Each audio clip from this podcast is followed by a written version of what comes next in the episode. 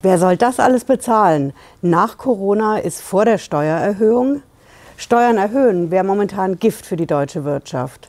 Eine neue Steuer einführen, das würde den Hauch von Aufschwung, der sich am Horizont abzeichnet, zunichte machen.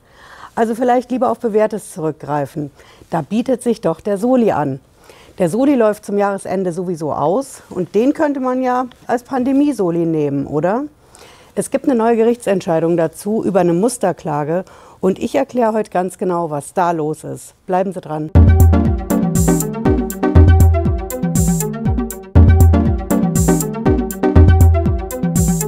Bin Patricia Lederer, ich bin Rechtsanwältin in der Frankfurter Steuerrechtskanzlei Lederer Law.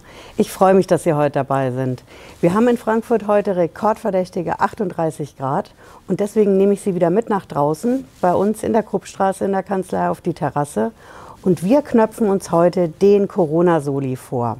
Wird das wirklich so ein Ding? Ein Pandemie-Soli? Der Soli ist ja seit der Wiedervereinigung der Beitrag zum Aufbau Ost und der soll Ende des Jahres auslaufen. Ab 2021 fällt der Soli für viele weg. Für Alleinstehende genau genommen, wenn sie bis zu 71.000 Euro im Jahr verdienen. Wenn ich verheiratet bin mit Kindern, ist es ungefähr doppelt so viel. Etwas über 150.000. Bis zu diesen Einkommensgrenzen fällt der Soli definitiv weg. Und jetzt stellen sich viele in Berlin die Frage, wollen wir den Soli wirklich komplett abschaffen oder wollen wir den nicht beibehalten? Denn die ganzen Kosten der Corona-Pandemie müssen ja irgendwie bezahlt werden. Und aus dem Aufbau Ost-Soli könnte man ja auch locker einen Pandemie-Soli machen, oder nicht? Warum eigentlich nicht? Der Soli ist ja da. Und eine neue Steuer reinbringen, Steuern zu erhöhen, klar, das geht momentan nicht. Das weiß auch Olaf Scholz noch von der letzten Finanzkrise. Aber eine Steuer, die schon da ist, statt die abzuschaffen, könnte man sie beibehalten. Nach dem Motto, was man hat, hat man. Wie ist Ihre Meinung dazu? Soli behalten als Pandemie-Soli, um die ganzen Corona-Kosten und Folgekosten zu schultern? Oder Soli abschaffen, weil das Ding einfach sowieso viel zu lang schon in der Welt ist? Lassen Sie es gerne hier unten da als Kommentar, ja oder nein. Wir haben in der Zwischenzeit eine Entscheidung von einem Gericht bekommen. Das ist die erste Gerichtsentscheidung jetzt in Corona-Zeiten zum Pandemie-Soli. Und das ist eine Musterklage, die das Finanzgericht in Nürnberg entschieden hat. Die schauen wir uns heute mal ganz genau an. Ja, wie schafft es der Soli vor Gericht? Wie kann das gehen? Und ausgerechnet vor das Finanzgericht. Das läuft so, da hat ein Ehepaar geklagt gegen das Finanzamt und zwar gegen diese Steuerbescheide mit den Vorauszahlungen. Und bei den Vorauszahlungen, da stecken ja immer zwei Sachen drin. Das ist erstens die Einkommensteuer und zweitens der Soli. Und dagegen haben die geklagt beim Finanzgericht in Nürnberg und das hat jetzt ein Urteil getroffen. Aber nicht so schnell. Zuerst hat es da eine mündliche Verhandlung gegeben und genau auf die mündliche Verhandlung kommt es an. Wir schauen uns mal an, was da abgelaufen ist. Das war eine mündliche Verhandlung mit dem Gericht, mit fünf Richtern. Fünf Richter, muss man wissen, beim Finanzgericht ist nicht der Normalfall. Der Normalfall ist entweder ein Richter als Einzelrichter oder maximal drei Richter. Fünf Richter sind nur dabei, wenn es eine ganz besondere Bedeutung hat. Und das hat diese Soli-Sache. Diese fünf Richter haben auf jeden Fall Folgendes gesagt. Die haben gesagt, okay, der Solidaritätszuschlag, der könnte ja eventuell verfassungswidrig sein. So steht es hier. Der, wenn das verfassungswidrig ist, dann hat so ein Finanzgericht eigentlich eine ganz gute Möglichkeit. Die können sagen, wir sind das Finanzgericht, wir machen nur die Steuer und wir setzen dieses Verfahren aus. Aus, bis das Bundesverfassungsgericht entscheidet. Wir legen also die Frage mit dem Soli dem Bundesverfassungsgericht in Karlsruhe vor damit die mal vorab schauen, ist der Soli überhaupt noch verfassungsgemäß. So eine Aussetzung kann also durchaus Sinn machen. Gerade wenn ich als Gericht sage, ich bin nur für einen Teil zuständig, nämlich zum Beispiel für das Steuerrecht. Aber ob jetzt sowas wie der Soli im Einklang mit dem Grundgesetz steht, mit Verfassungsrecht, das wiederum soll das Bundesverfassungsgericht entscheiden. Und deswegen packe ich quasi meinen Fall vorm Finanzgericht auf Halde bis das andere, in dem Fall das höchste Verfassungsgericht, darüber entschieden hat. Und genau das haben diese fünf Richter trotz dieser großartigen Bedeutung der Sache nicht gemacht. Und die haben das auch begründet.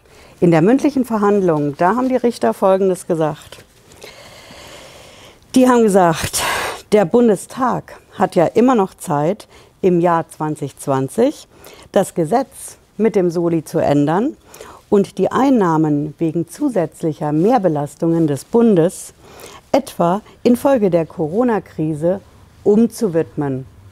Umzuwidmen ist einfach das Keyword in der Rechtssprache, um zu sagen, der Soli als ursprünglich Aufbau Ost Finanzmittel, der wird jetzt umgewidmet in einen Pandemie-Soli.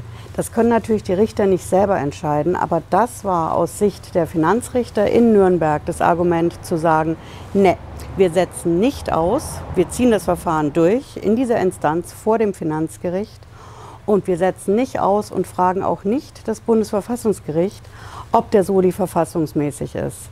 Denn man könnte ihn ja in Corona-Zeiten zur Finanzierung der Pandemie noch brauchen. Moment mal, werden jetzt viele sagen, eine Steuer einfach so umwidmen. Erst war es Aufbau Ost, jetzt ist es Aufbau Corona. Geht es so einfach? Das ist eine richtig gute Frage und das Verfahren ist auch noch nicht abgeschlossen. Die Richter in Nürnberg haben in der Sache die Revision zugelassen. Das Ganze geht jetzt also weiter vor dem höchsten deutschen Finanzgericht in München, dem Bundesfinanzhof. Und da wird dann ein für alle Mal entschieden, ist das Ding der Solidaritätszuschlag in der Form, wie er aktuell ist, noch als Corona-Pandemiezuschlag, Soli, zulässig oder darf das ganze Ding einfach vom Finanzamt nicht mehr gefordert werden. Ja, wie geht es jetzt weiter? Aktuell ist natürlich die schriftliche Urteilsbegründung aus Nürnberg noch nicht da. Und erst wenn man die hat, kann man wirklich zuverlässig sagen, okay, wir gehen zum Bundesfinanzhof.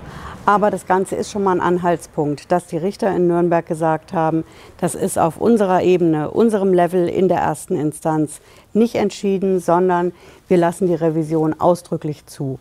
Und beim Bundesfinanzhof ist es aber auch nicht endgültig zu entscheiden, denn das Bundesverfassungsgericht hat auch da noch ein Wörtchen mitzureden. Sollte nämlich der Bundesfinanzhof das ganze Ding ablehnen und sagen, der Soli bleibt, ob als Aufbau Ost-Soli oder als Pandemie-Soli, Corona-Soli, dann kann man immer noch sagen, man geht zum Bundesverfassungsgericht. Es gibt eine kleine Hürde zwischendurch. Man muss nochmal beim Bundesfinanzhof ein Rechtsmittel einlegen. Aber im Endeffekt kann ich auch dann noch sagen, ich sehe das Grundgesetz verletzt und gehe eben doch zum Bundesverfassungsgericht. Genau das, was die Richter in Nürnberg jetzt aktuell nicht wollten. Ja, ich fasse es gerne nochmal zusammen. Der Solidaritätszuschlag war mal ein Aufbau Ost, Finanzmittel, Finanzhilfe, Finanzspritze. Ob es jetzt ein Corona-Pandemie-Soli wird, steht in den Sternen, aber es gibt ein erstes Finanzgericht in Deutschland, genau genommen in Nürnberg, was gesagt hat, wenn ihr den Solidaritätszuschlag anfechtet und gegen das Finanzamt klagt, dann können wir aktuell zwar nur entscheiden, der Solidaritätszuschlag bleibt erstmal. Es könnte auch sein, dass Berlin den umwidmet und sagt, das ist eben kein Aufbau-Ost-Zuschlag mehr, sondern eben jetzt ein Pandemiezuschlag. Aber in der Sache hat das Finanzgericht auch gesagt, muss jetzt der Bundesfinanzhof entscheiden, wenn die Kläger weitermachen und sagen, zusammen mit dem Bund der Steuerzahler, der das als Musterklage begleitet, wenn die die Revision einlegen beim Bundesfinanzhof. Ich werde natürlich weiter darüber berichten, wie das ausgeht. Wenn Sie es nicht verpassen wollen, lassen Sie hier unten ein Abo da auf dem Kanal. Und ich sage jetzt mal schönen Abend und wir sehen uns, wenn Sie mögen, wieder nächsten Freitag 18.30 Uhr oder vielleicht schon früher, wenn es was brandneues zu berichten gibt. Bis dahin, ciao.